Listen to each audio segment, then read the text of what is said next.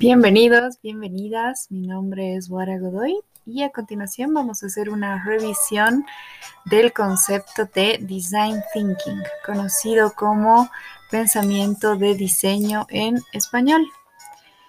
Me gustaría brevemente hacer una introducción, así muy Wikipedia del asunto, en la que vamos a ver la definición principal, que es básicamente una manera de trabajar en grupo que maximiza la creatividad colectiva ya que muchos de nosotros estamos acostumbrados a trabajar como islas o en la soledad de nuestra genialidad, pero el design thinking se encarga eh, de hacernos ver la riqueza de trabajar en equipo, en grupo, ¿no?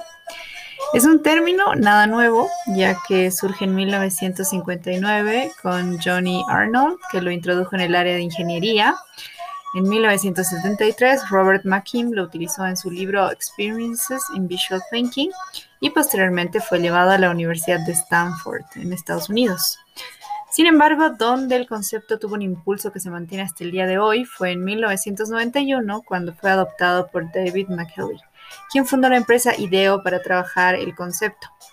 A partir de entonces, el concepto no ha hecho más que crecer y expandirse a todas las áreas de interés de los seres humanos y hoy por hoy lo estamos viendo acá desde eh, la clase de emprendedurismo de la UPB.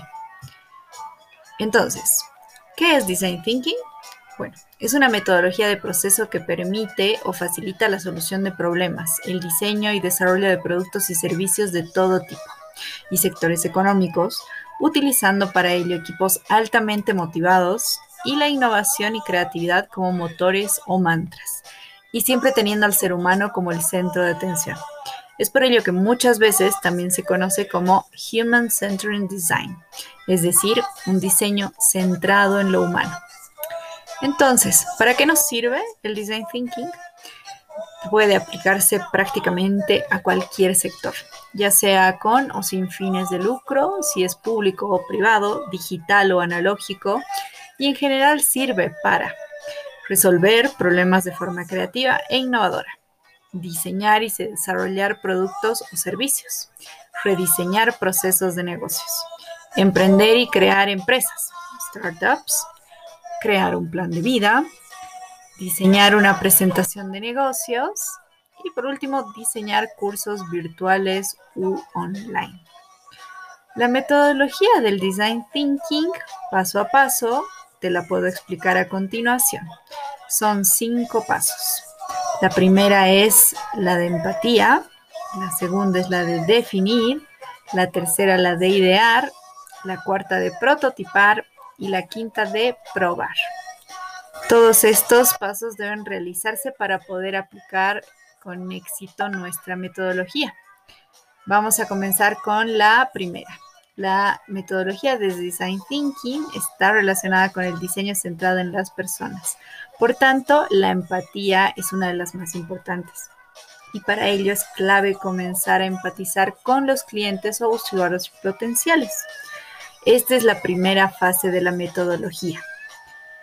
Eh, para ello tenemos que indagar y hacer entrevistas con profundidad, eh, revisar mil veces el cómo, cómo, para qué, dónde de nuestro contexto. También es necesario eh, revisar la etnografía, sí o sí la cobertura de una observación. se pueden realizar también mood boards como el estilo Facebook o focus group también, entre otras, ¿no? Eh, la segunda fase que tenemos es la de definir. Importantísima porque allí conocemos las necesidades y o las carencias de nuestro target, donde vamos a pasar a definir el problema. Y bueno, es realmente sencillo si el equipo puede centrarse en los hallazgos, en los insights que podamos ver en nuestro público así como el deseo o la necesidad. Y para ello sencillamente debemos definir el problema o reto que tenemos delante. Y luego el equipo debe validar este hallazgo en el mercado para saber si está en lo correcto. La tercera fase es idear. Es una etapa de creatividad, innovación y realismo puro y duro, en donde a partir de la necesidad de tu público objetivo, nuestro target, eh, presentamos ideas, no importa si son eh, inverosímiles, pero sí es necesario hacer este paso para optar por las que mejor encajen con una solución viable. En ese sentido, el resto es creativo, se ponen nuestras mentes de equipo a funcionar. Se requiere muchísimo, muchísima amplitud de mente, espacio, ideas, herramientas, materiales, y todo tipo de, de utensilios que podamos utilizar. El cuarto es prototipar. A partir de la idea seleccionada comienza lo que se denomina pensar con las manos. Es en, este, en esta fase donde nuestro objetivo será lograr una maqueta o un prototipo lo más cercano a la realidad para brindar la solución deseada. De esta manera podemos validar posteriormente quizás lo más importante, y eh, gracias a ello llegar a resolver las necesidades iniciales de nuestro público objetivo. Y por último, tenemos el testeo, eh, testear o probar. En esta fase vamos a poner a prueba nuestro prototipo y cómo se encaja a la solución. Estas cinco fases nos ayudan y como verán se retroalimentan entre sí a poder darle una solución a un público objetivo y que además tenga como base su contexto. En ese sentido, ¿dónde y cómo se aplica el design thinking? Vamos a ver que hoy por hoy es posible encontrarlo en educación, ya sea para diseñar planes educativos, cursos online, eh, en otros temas eh, no tan relativos a la currícula, por ejemplo, también se utiliza en el diseño de mobiliario, ¿no? Tal es así que ha servido para crear áreas modulares, eh, dotar de funcionalidad a las aulas, eh, ya sea con sus pizarras, pupitres. Este es un plan de renovación súper experimental en la educación en ciertos espacios y que veo un futuro interesantísimo para la gente involucrada. También en la banca se ha usado mucho. Eh, muchos, el mundo de las finanzas no escapa del design thinking y se han puesto a prueba muchísimos nuevos modelos para la interacción de los usuarios con los bancos.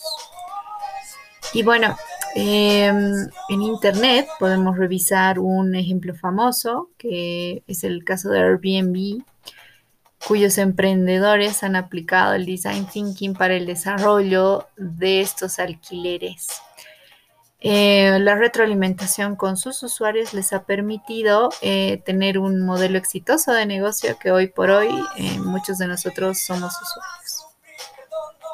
En ese sentido, es necesario siempre evaluar desde dónde podemos comenzar y obviamente ir ganando velocidad a medida que desarrollamos este nuevo, esta metodología, ¿no? Esta nueva metodología. Es necesario buscar una iniciativa que tenga un impacto en la institución y que pueda servirnos como una base piloto para el resto de nuestros emprendimientos. Y bueno, eso en cuanto a design thinking como metodología, no solo para diseñar y crear una siguiente generación de productos y servicios, sino también para aplicarla en nuestras organizaciones con eh, prácticas diarias, eh, tal vez no tan reflexionadas, ¿no? Y en ese sentido, este podcast ha sido orientado para que podamos conocer a fondo esta metodología desarrollada a través de cinco pasos. La empatía, el definir, el idear, el prototipar y el probar. Todo esto con el objetivo de resolver problemas de forma creativa e innovadora para diseñar y desarrollar productos o servicios y emprender y crear empresas, startups que tengan nuevos trasfondos para nuestra sociedad. Eso ha sido todo en la cápsula de hoy. Les agradezco mucho su atención y eh, posteriormente espero acompañarlos con otro podcast para la materia de emprendedurismo de la Universidad Privada Boliviana. Yo soy Guara, ha sido un gusto, nos vemos.